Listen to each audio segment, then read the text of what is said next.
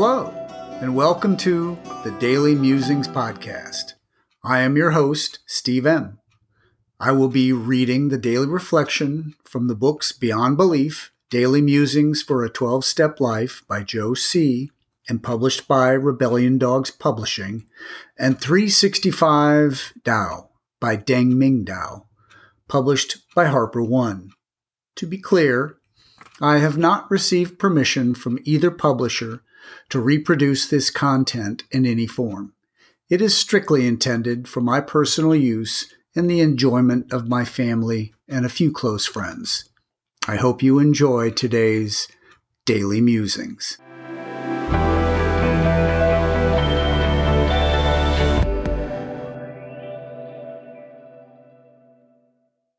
December 20, 365 Tao, Day 354. Manure. Manure makes excellent fertilizer. Life has ordure. When you water your plants, you sometimes have to feed them. Manure is an excellent way to feed plants. Isn't that funny? Something that is so repellent when stuck to your shoe is so important to sustaining life. In the fields, everything is saved. Night soil helps things grow. We grow vegetables, eat vegetables, excrete vegetables, and give the waste back to the soil so that vegetables can grow again. Truly, it is said, everything is only borrowed. The same is true of the misfortune, failures, and disappointments of life. If we understand the importance of manure, we understand that nothing is truly wasted. Everything can be useful if correctly applied.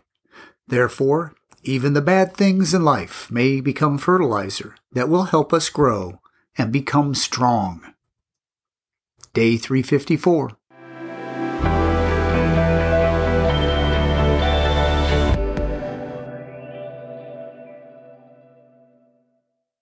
And now, Beyond Belief, Daily Musing for December 20.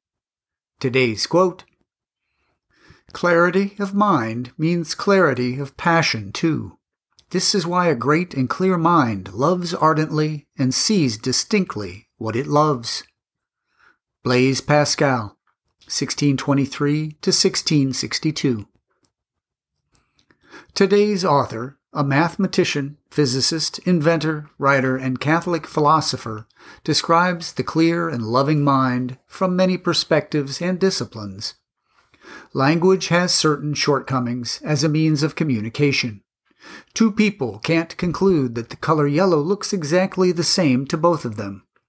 When physicists want to speak the truth, a mathematical formula, not language, is their preferred means of communication. A musician may prefer the chords on a piano to tell us how they feel. A social worker tells two lovers, You can't love anyone else unless you love yourself. Pascal says we can't love ardently until we clear our minds. Clarity offers resolution. Clarity doesn't come on our own terms, and sometimes we have to live with or work around havoc or uncertainty. The 12 steps are one way to clear our minds of old clutter and manage current events better. With clarity, what was once the bondage of self loosens up to be more like enlightened self interest. We aren't entirely selfless, but clarity empowers our gut instincts to let us know when to look inward more and when to move on. We learn that love is as much an action as a feeling freely given with no conditions.